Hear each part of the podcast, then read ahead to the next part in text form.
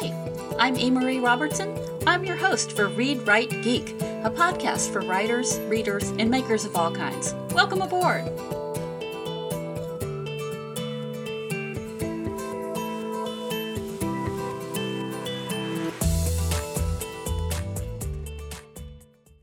Episode 12 Chapter 21 By the time we step through the entryway, the Star Parlor is nothing short of anarchy. Graham and Arden, standing furthest from the entryway, are having an intense exchange. Arden is doing most of the talking, and his face is flushed with irritation, while Graham's stance, with crossed arms and lifted chin, screams defiance. Fanny is trying to intercede, but with little success. Mabry is hunkered down in a pile of pillows on the floor, calling instructions off a holo into her headset, occasionally looking up at the other three with an expression of distress on her face. Can we start? I say, but I'm ignored. No one even acknowledges me. I rub my forehead and sigh in exasperation. I'm wondering how I'm going to bring all these individuals together when an ear splitting whistle erupts from beside me. All conversation halts immediately, and every head turns to look in the direction of Fallon March, who is removing her fingers from her lips as though she just consumed a bonbon. She looks at me, clearly pleased with herself, and gestured toward the now silent group before us. Let's start, I say. Or let's continue, but perhaps think about including all the participants in whatever this discussion is.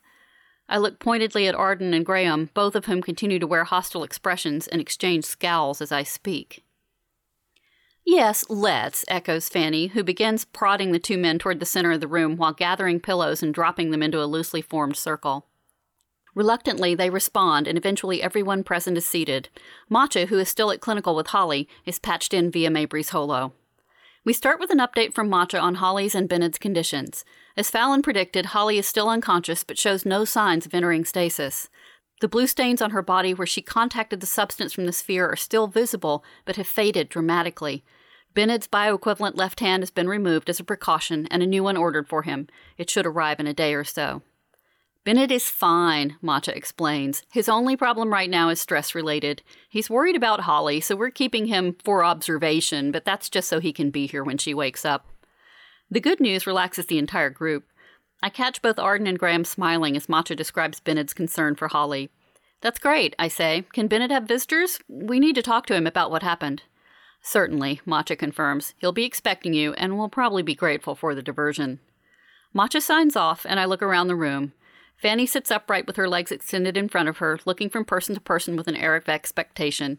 Arden and Graham, sitting together but leaning slightly away from one another, maintain rigid, almost bristly postures. Mabry leans back against one wall, buried in electronics, eyes darting from screen to screen. Fallon March, lounging against a pile of pillows with her hands behind her head, is the most relaxed person here. What is this place? she asks. It's very fancy, almost feels sophisticated. No one feels like answering her. Let's revisit our line of questioning from this morning, I say. In response, Fallon pushes herself up to a sitting position and looks pointedly at Mabry and Fanny. Those two weren't here this morning, she says. Isn't there some kind of regulation about consistency in interrogation? Um, first, they're both impacted by what we're going to be talking about. Mabry as a local security lead and Fanny as your pod leader, I point out. Second, this isn't an interrogation, it's a friendly chat in which you are participating voluntarily as per our earlier agreement. Fallon looks skeptical. My accommodations have been sorted. Where are they? You're sitting in them. A satisfied smile appears on Fallon's face, and she looks around the star parlor. Comfortable, private, easily securable. Is there only one entrance? There's a sort of escape hatch built in the floor under the rug at the entryway, Graham explains. It's only for emergencies and requires an energetic climb down a hanging ladder that deploys when the hatch is opened. It's a very long way down. Fallon peers out across Iona Square. I can see that. Will my things be brought up? All of them? Personal items only. The rest will be put into secured storage as soon as we've finished our chat, Fanny confirms. Fallon looks vaguely displeased, but wisely doesn't complain. I need a security detail, she adds. Oh, I'm activating an electronic barrier at the ground floor lift and across the walkway just past the door, Mabry explains. We'll also monitor for attempted breach. Fallon settles back against the cushions again and waves one hand in the air, apparently indicating the entirety of what's been discussed. This is acceptable, she says. I'll answer your questions if I can. Tell us about your experience with Blue, I say. Fallon lets out a short laugh. Blue, she repeats, charmingly provincial. Just tell us and skip the commentary, snaps Graham. You clearly know a great deal about it. How? Fallon eyes him disdainfully. I know a lot about it because I've been hearing about it for decades, she responds. It's been in development for almost 30 years. That's not possible, Graham argues. It was developed just a few years ago to be used on Bartizel in the event of a pandemic, blah, blah, blah, blah. Right, right. But surely you know that that pandemic story was just that. It was a story. This thing you call blue has been around in one form or another for a long time and has a wide range of legitimate clinical uses. It puts people into an irreversible stasis. What's legitimate about that? I ask. I cannot keep the incredulity out of my voice, but Fallon isn't fazed in the least. It has dozens of practical medical applications, and it's not irreversible. All the Ionians in the room exchange astonished looks. It can be reversed? asks Graham. How? There's an antidote. It's administered according to a specific protocol, which brings the patient out of stasis. Fallon looks around the room, her eyes narrowed in annoyance. Really? How else might an antidote work? Are you all blistering idiots here? We were told there was no antidote, Graham says carefully. That was initially the case. The antidote we have is tested and reliable when used with the initial version of the stasis inducing agent. Uh, it hasn't been tested with some of the more recently developed variations, so it may not work with every formulation. It's not terribly surprising to me that you're ignorant of this. Only a handful of people know. Graham's jaw muscles work as he considers Fallon. How do you know for certain that this antidote exists? he presses. Because my mother developed it, she retorts, burrowing further back into the pillows. She also invented the chemical compound you call blue. Arden leans forward. And your mother is? Dr. Janelle Herron. Chief Medical Officer Janelle Herron? Arden asks in an incredulous tone. That's her. Fallon smiles broadly and crosses one leg over the other. She might as well be on a luxurious homeworld beach with a cocktail in her hand. I'm here because of her. I mean, uh, I'm here because of the accident. I mean, that part's legitimate, but I'm also working on behalf of my mother, who is probably speaking with your boss at this very moment, Commander Wilson. I'm anticipating the return of my squeaky clean record any second now. Arden's face falls. Can we back up a bit? I ask, not really caring about high level company tussle between chiefs of tactical security and medical. You said there's an antidote to blue. Did you somehow use some on Holly? Is that why she didn't enter stasis? No, that's something different. Would sand help our people who are in stasis now? No, it's too late for that. Can we use the antidote to revive our people who are in stasis now? Probably, but I don't have any yet. What do you mean? I mean, I don't have any. Yet. You're creating some? Fallon rolls her eyes, like you would have the capability here on Backwater Central. We should have the capability, I say. Homeworld supplies our medical facilities and tech. If they have it, we have it. Fallon lets out a short, sharp laugh. Well, that's lovely, but not necessary. That skiff that's bringing the kid's new hand will have a package for me on it. I should have had some arrive already by different means, but it went missing before I could track it down. Is that what was in the sprites? Arden asks. How many? Five? Seven. Four on the night of my arrival and three more a couple of nights ago. Sprites? I ask. What are sprites? Oh, they're almost like flying tin cans, Mabry says, looking up from her screens. They're called sprites because they make a pretty show as they come into the atmosphere, but they're actually reinforced containers designed to be released into low orbit to plunge through to the ground later. They're bigger than tin cans, obviously, and they're round. The smallest ones are about three feet in diameter. But the idea is to get materials on the ground without a skiff or a lander. Primarily used for places that are sparsely populated without any kind of pad facilities. More efficient and less expensive than trying to dry land a skiff. And more clandestine, Fallon adds, sitting upright and leaning toward Arden. How did you know the sprites were sent here? I'm very surprised. She's talking to him now like he's a trusted work colleague. It's hard to believe that just this morning we were all thinking we had Fallon march over a barrel. I saw the first ones the night you arrived, and Faith saw one more night before last, Arden says. In my head, I hear my own voice saying, We don't have meteors here, and I wonder how many more things could possibly come to light that Arden has lied to me about. I must look glum because I catch Arden eyeing me with an apologetic and concerned expression, but I push aside my personal disappointment for now and press on with the questioning. You say they went missing. How? I ask. The first set was picked up by someone else by the time I got to the coordinates. I was on my way to retrieve the second set when. Here she falters and begins fumbling for words. When I was distracted by something else. I haven't had a chance to search for them since. All of the sprites contained antidote?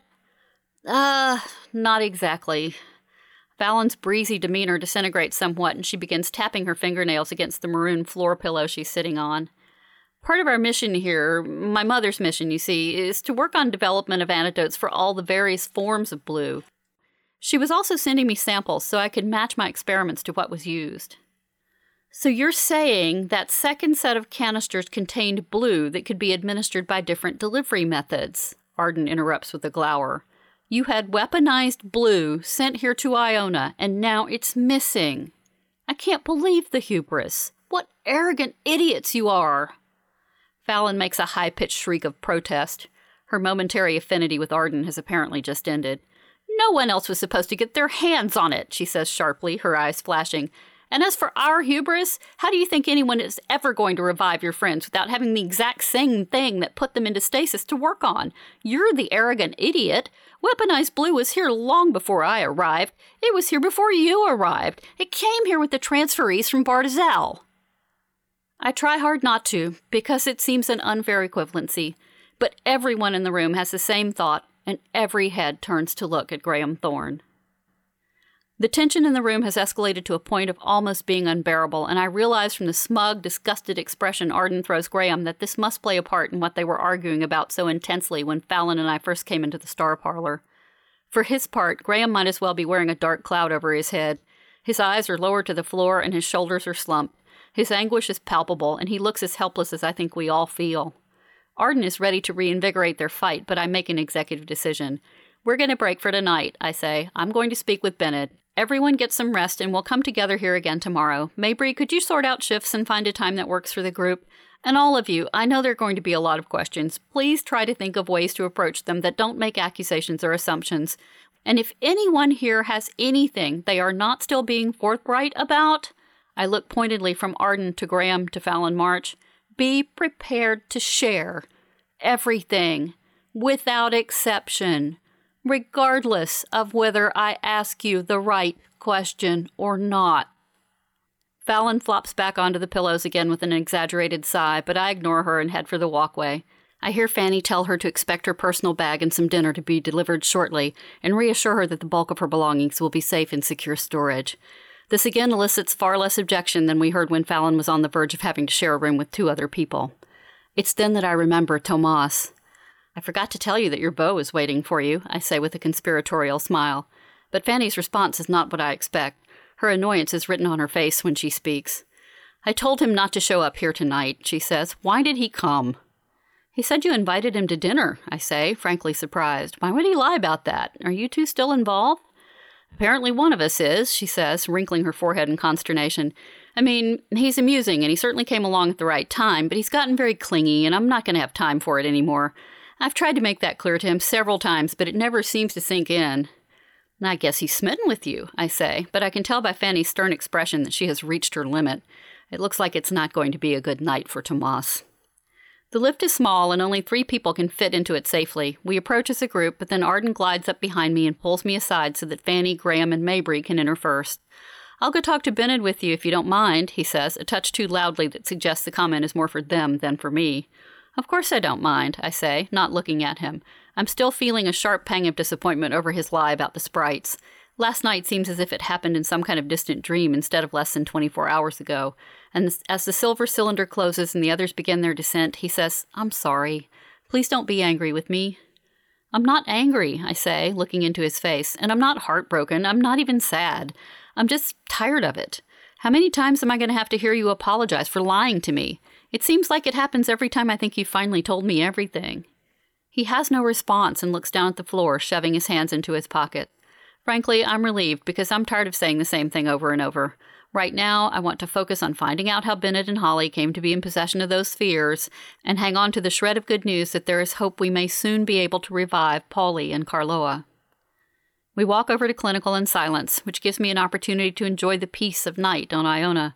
At this hour, our little beige world turns dark purple and periwinkle and has a strange kind of beauty all its own. Only the workers who are required to do evening shifts, like those in clinical, are out and about now. Most of our people have eaten their dinner and are settled into their pods, playing games in common rooms and courtyards, making music, reading, exercising, meditating. Homeworld was so different, with fractious noise and energy and movement almost 24 hours a day until the waning came. I used to like that life, I think to myself. I don't think I would like it anymore. Arden picks up on my expression and breaks the silence by saying, This world is extraordinary at this time of night. It's like a beautiful painting of a world, so peaceful, so full of potential, and so still. A pause. Would you ever want to go back to Homeworld? I half smile, remembering someone else asking a similar question. I also remember my answer, which was true then, but is very different now. I don't think so, I say. Everything I need is here. Would you want to stay here if Iona became a company planet? I'm a bit startled by the question. That's crazy, I say. We're on the verge of becoming an independent home world. Iona isn't going to become a company planet. Arden is undeterred, and his voice takes on an undercurrent of uneasiness. Suppose for a moment that something happens, and Iona becomes a company planet, not a sector dump, but part of the company's top tier portfolio. Would you stay here? I don't know, I respond. I don't know, I respond. I have a different emotional relationship to the company than you do.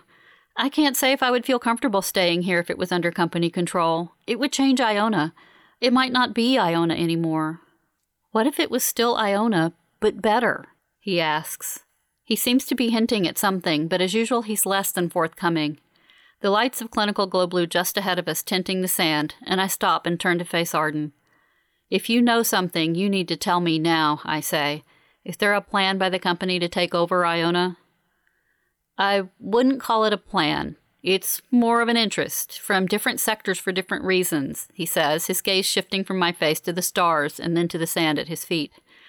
I know that the Weapons Development Division thinks Iona would be extremely valuable to them, and from what we saw this afternoon with Holly, I'm beginning to think we found her why. Look for the why.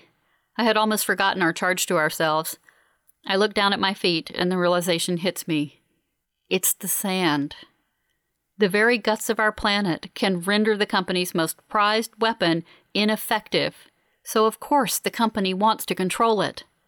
And suddenly I understand much better the why of what happened on Bartizel.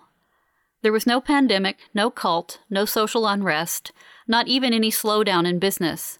The company lied to Bartizel's citizens and leadership and staged an elaborate theater that immobilized or displaced hundreds of people so they could close the station and control the sand of that planet, sand so like that of Iona, terrain so like Iona's, that it must have the same effect.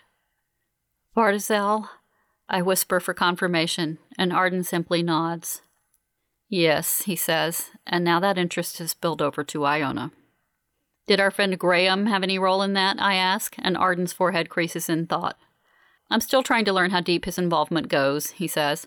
On Bartizel, he was genuine in what he was trying to do, and he worked very hard to get people out of the compound before disaster struck. I like Graham, and I'm grateful that he seems to be on board with us here, but sometimes he knows things he shouldn't, and his stories don't quite line up. He's generally a straightforward guy, but he does have a dark past, and his family is even less forthright. That's why I was assigned to him in the first place. I feel strange talking about Graham this way, but I resist the urge to say so. I also resist the urge to ask more questions. I can't quite wrap my mind around the existence of a shadowy, sinister Graham compared to the Graham I know now. But I've also had reservations about his motivations, his shifting demeanor, and his changing allegiances. I wonder what kind of secrets he may be keeping, despite our heart to heart talk at the storage warren just last night. Let's focus on Bennett, I finally say, walking again toward the glowing lights of clinical.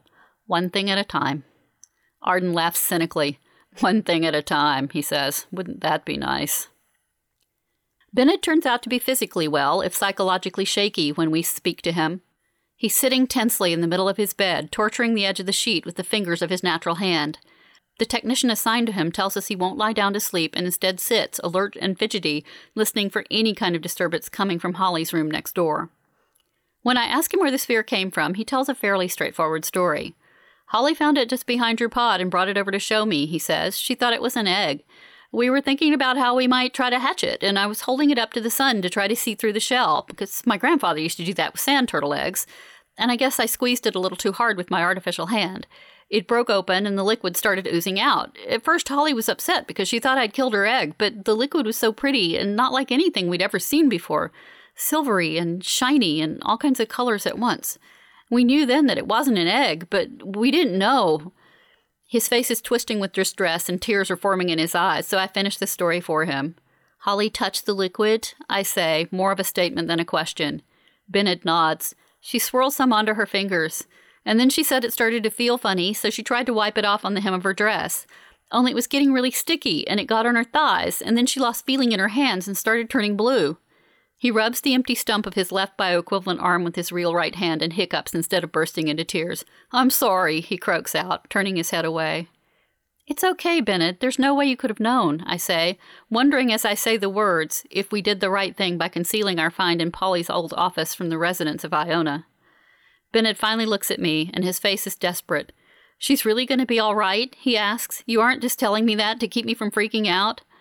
Arden reaches over and squeezes Bennett's shoulder. Yes, she's going to be fine, he says. You'll be able to see her as soon as she wakes up. Matcha has promised that you're the first person she'll tell. Arden's reassurance seems to calm Bennett a little, and he finally relaxes against the pillows, propping him up. Thank you for helping us today, Bennett says to me. Please tell Chief March we're really, really grateful. You're very welcome, and I think she already knows, I say. Get some sleep. He nods, but it's clear he won't be falling asleep until he's convinced Holly is out of danger. We next check on Holly. She still bears a faint blue stain on her hands and thigh, but the blue that was trying to overtake the rest of her body has otherwise receded. Macha has removed the earlier precaution of quarantine, much to the relief of Hen, who is slumped in the chair next to her bed, watching her carefully, a bucket of fresh Iona sand at his feet. Her vitals are strong and normal, Macha confirms when she joins us. She's still not awake, as you can see, but I can't even call her unconscious. Her stats are more like someone who's exhausted and in a deep sleep. If Chief March is correct, she should wake up on her own in a few hours. Our last stop is the ward that now holds Carloa and Polly. I haven't seen Polly except for that brief glimpse the day I broke his quarantine and caused such havoc. Seeing him now is almost as shocking. He's the same turquoise blue as Carloa, the gashes in his abdomen and head have healed, but he remains armless and his eyes are still sealed shut. We'll fit him for bioequivalent arms once we revive him, Matcha explains, and I'm grateful for her optimistic phrasing. His eyes were severely damaged by flying debris in the explosion. I think his chances of regaining his sight are slim at best. Carla was just the same as the last time I saw her. The hovering monitor that was constantly tracking her vitals now sits unused on the shelf at the far side of the ward. Instead, she and Polly are both checked by technicians every four hours. I understand her better now, but there's still so many questions, I say to Arden. I keep thinking she's an important part of this mystery, but there's no way we can find out unless she can be revived. It's hard to make small talk with someone you've literally been with almost every waking minute over the last 24 hours, so Arden and I settle for companionable silence on the walk back to the pod. A few minutes into it, he reaches over and takes my hand, and I feel both a smoky relief and a vague sense of conflict. I know he loves me, but his love for me made him lie to me before. I know I love him, but I'm still not completely sure I trust him. There may be more things yet to learn, questions he's dodged or forgotten, answers he's fudged or simply failed to explain. But there is so much more weighing on me, these personal issues feel like tiny little irritations by comparison. I'm beginning to dread tomorrow. Are you all right? Arden asks as we walk into the pod. It's quiet and dark except for the flickering amber light from the dying hearth. I guess so. I'm just overwhelmed. What happened today? Holly's no part of this investigation. She's totally innocent, and someone is responsible. We don't know who. I'm frustrated and so angry, but there's no place for that anger to go. I rub my eyes and sigh. Arden's face is empathetic and concerned. Do you want company tonight? Not for, you know, but just. His voice drifts off. He reaches up and, in a tender gesture, tucks behind my ear a strand of my wild hair that has escaped its bonds. I find myself conflicted again. I want to be my own woman. I want to take care of myself. I want peace and security. I want warmth and comfort and love. But most of all, I want to make my own decisions. So I do. Yeah, company sounds good. Arden's lips curve up into a small smile. He takes my hand again and together we walk down the little hallway that leads to my room. Chapter 22 When morning comes, I'm still raw from the previous day's events. I wake up with the thought that I hope today is a normal day, although I have no idea what normal might be at this point. The rising chimes haven't yet sounded, but Arden is already up and half dressed. He greets me with a warm kiss and hot coffee. I'm on duty today and I heard a maintenance assignment for you come through General about two minutes ago, he says. So I guess that means we'll be talking to Fallon again this evening. He looks disappointed as he says it, but I'm happy for the delay. I drink my coffee lazily and watch him buzz around my room getting ready. When did you move your toothbrush in here? I ask, and he winks at me in the mirror. I have accomplices, he says. I grin and pull myself out of the hammock, stretching and letting out one last yawn. Pretty sure of yourself, aren't you? I say, joining him by the mirror. The tiny sink is crowded with his stuff mouthwash, toothpaste, extra macho deodorant. I wrap my arms around his waist, and he loops his arm around me, and I look at us in the mirror side by side. The years haven't been too hard on either of us.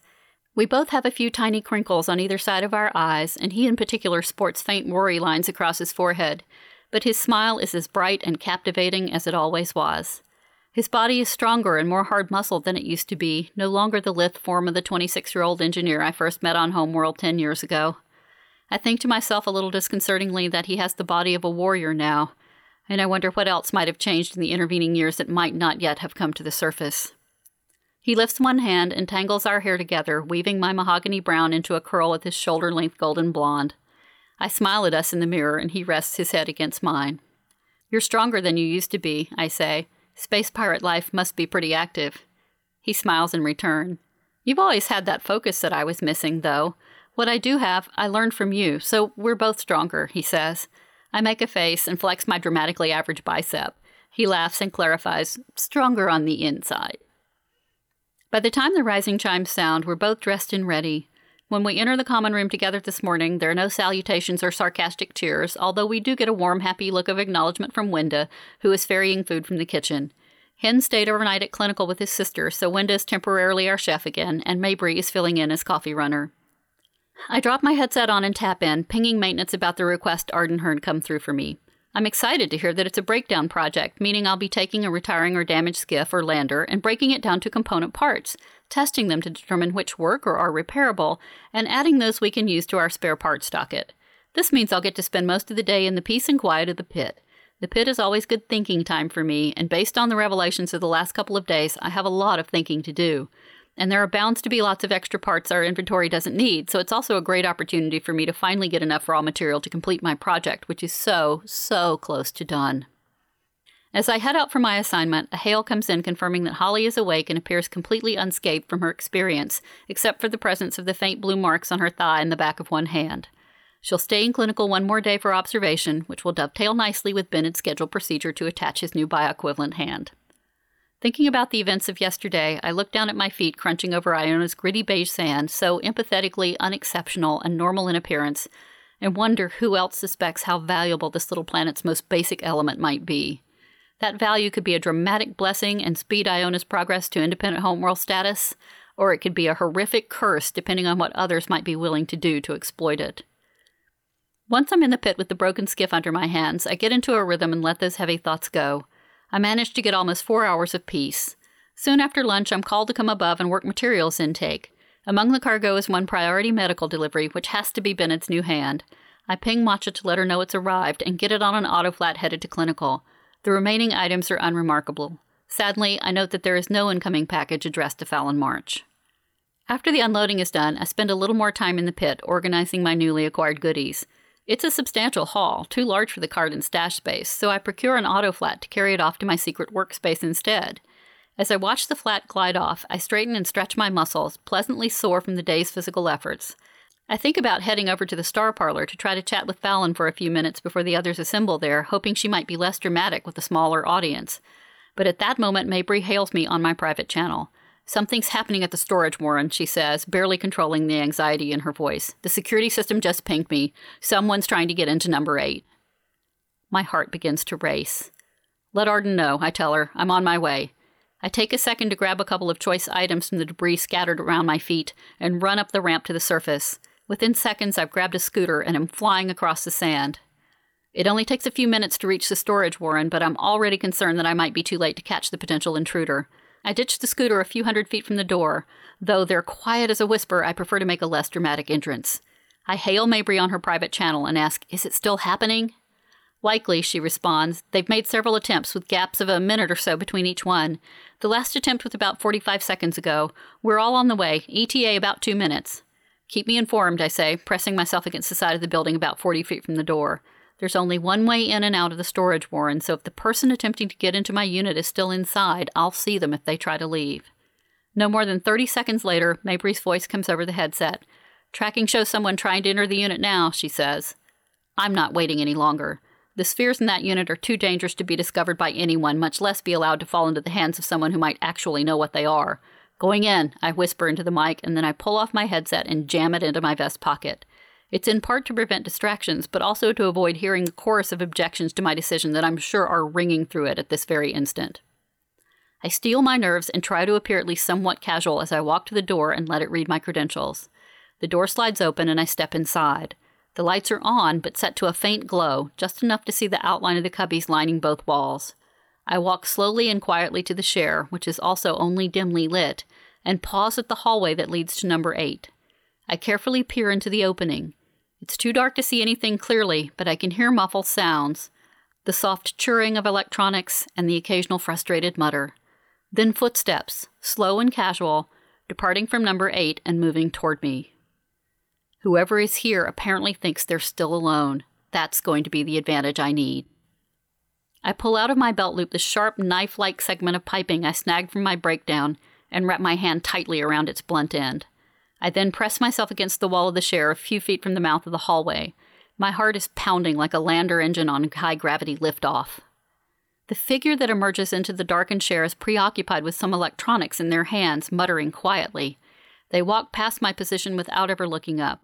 I raise my makeshift weapon in front of me and wait until the interloper is in the middle of the share, still with their back to me about ten feet past my position. Stop, I command. I have a weapon trained on you. Turn around slowly and keep your hands out in front of you where I can see them. Lights full. The space is immediately flooded with light. Clearly startled, the person freezes, then with outstretched hands trembling turns to face me. What what have I done? Don't hurt me. Quimby stutters, his dark eyes wide and terrified. I almost drop my guard. Quimby is such a familiar face to me by now that I nearly forget that he, too, was one of the Bartizel transfers. Still, he seems so scared and confused. I keep my weapon in front of me, but I try to modulate my voice to something strong, but a bit more conversational. You were trying to get into number eight. Why? I heard something. I went to investigate. But the door is malfunctioning and won't let me in, even though I'm the administrator. It's not malfunctioning, I explain. We changed the permissions. Only certain people can open number eight now. Oh, I didn't know that. Quimby looks down at the electronics in his hands. I found this wired into the sensor mechanism in the control console. I thought maybe it was the problem. I can put it back right now if you want. I peer at the small unit Quimby is holding out to me. It doesn't look familiar. Let's wait until Mabry gets here and see what she thinks, I say. At this, Quimby brightens significantly. His reply is cut off, however, by the sound of the Warren's main door sliding open and Arden's voice shouting my name. I'm fine, it's all fine, I call out. Come back to the share and let's see if we can get this figured out. I tuck my weapon back into my belt loop, but keep an eye on Quimby. Arden literally runs into the room, his eyes wild, followed by Mabry. Arden looks from me to Quimby, feeling out the situation, and then relaxes somewhat. You went off headset, we couldn't raise you, he says to me. I shake my head, feeling a bit guilty for worrying them all. I'm fine. I'm still not sure what's going on here, though. Arden, still wearing his skepticism on his face, taps into his headset. I hear him say, Not entirely a false alarm, but she's all right. Get here when you can. Mabry speaks up next. Quimby? She says, What the hell? I'm sorry, I guess I did something wrong, Quimby says, gesturing plaintively with his hand still full of tiny electronic parts. I didn't mean to. Oh, forty hells, is that what I think it is? Mabry reaches out and gingerly takes the electronics from Quimby. Probably, Quimby says, clearly relieved to finally have his hands free. I pulled it out of the console. I thought it was what was keeping me from getting in. Oh no. Mabry looks absolutely despondent. You pulled this out of the control console for number eight? This is terrible. Quimby nods affirmative. I can put it back, he offers. Mabry shakes her head. Before I can ask either of them for clarification, the noise level increases significantly as an entire parade of people enter the Warren. In the depths of the hallway, I hear Graham's voice prod, Come on, speed it up, and Fallon snap back, Why is it so damn dark in here? Turn up the lights so I can see where I'm going. Fanny's voice chimes in with, Come on, Fallon, even I can walk faster than you are right now, and that's really saying something. Graham is the first to enter the share. He looks from Quimby to Mabry and then stares pointedly at the electronics dangling from Mabry's hands. What's that? he asks. I notice he didn't bother to adjust the lighting nor wait for Fallon, who I still hear swearing and bumping around in the main hallway. It's my worst nightmare, sighs Mabry. All those steps we took to secure entry to number eight, this circumvents it. I'm confused. But then why couldn't Quimby get in? I ask.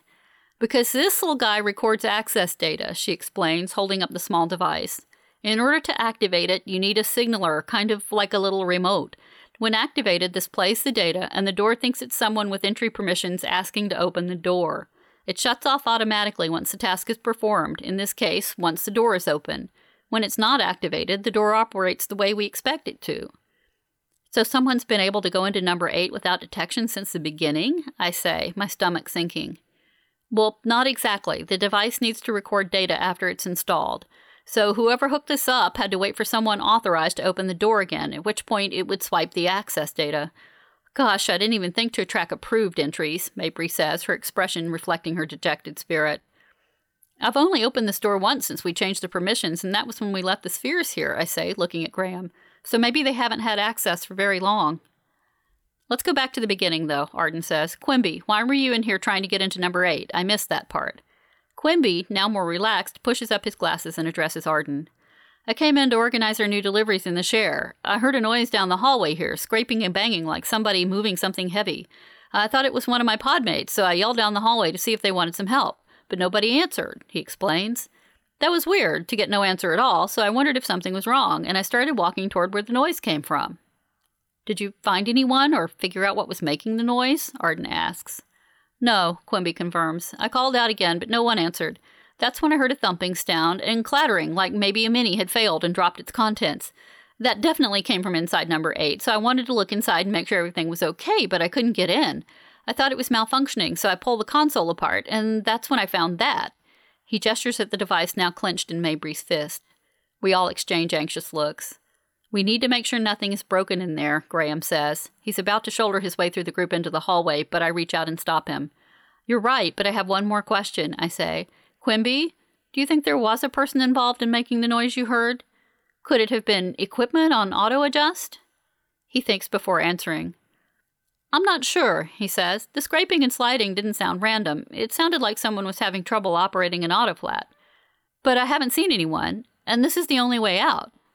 So either there was no one here, or the person who was making the noise is still here somewhere hiding, Arden says. Quimby blinks and adjusts his glasses again. Yeah, I guess so. I didn't hear anybody go through the share or leave the building, but Faith came in and I didn't hear that, so it's possible. If only I'd thought to look for evidence of people entering and leaving the building, footprints or scooter tracks in the sand, anything. Those clues, if they ever existed, are long trampled and muddied by the sheer number of people who've come into the building in the last 10 minutes. We have to check on those spheres, whether there's someone in here or not, Graham says. We have to make sure none of them are broken. I scan the room. Arden, Mabry, Fanny, and even Fallon, who has managed to reach the share, are all nodding in agreement. Yeah, go, I say. Hang on, you'll need me to open the door, says Arden, and the two men trot quickly down the length of the hall to number eight.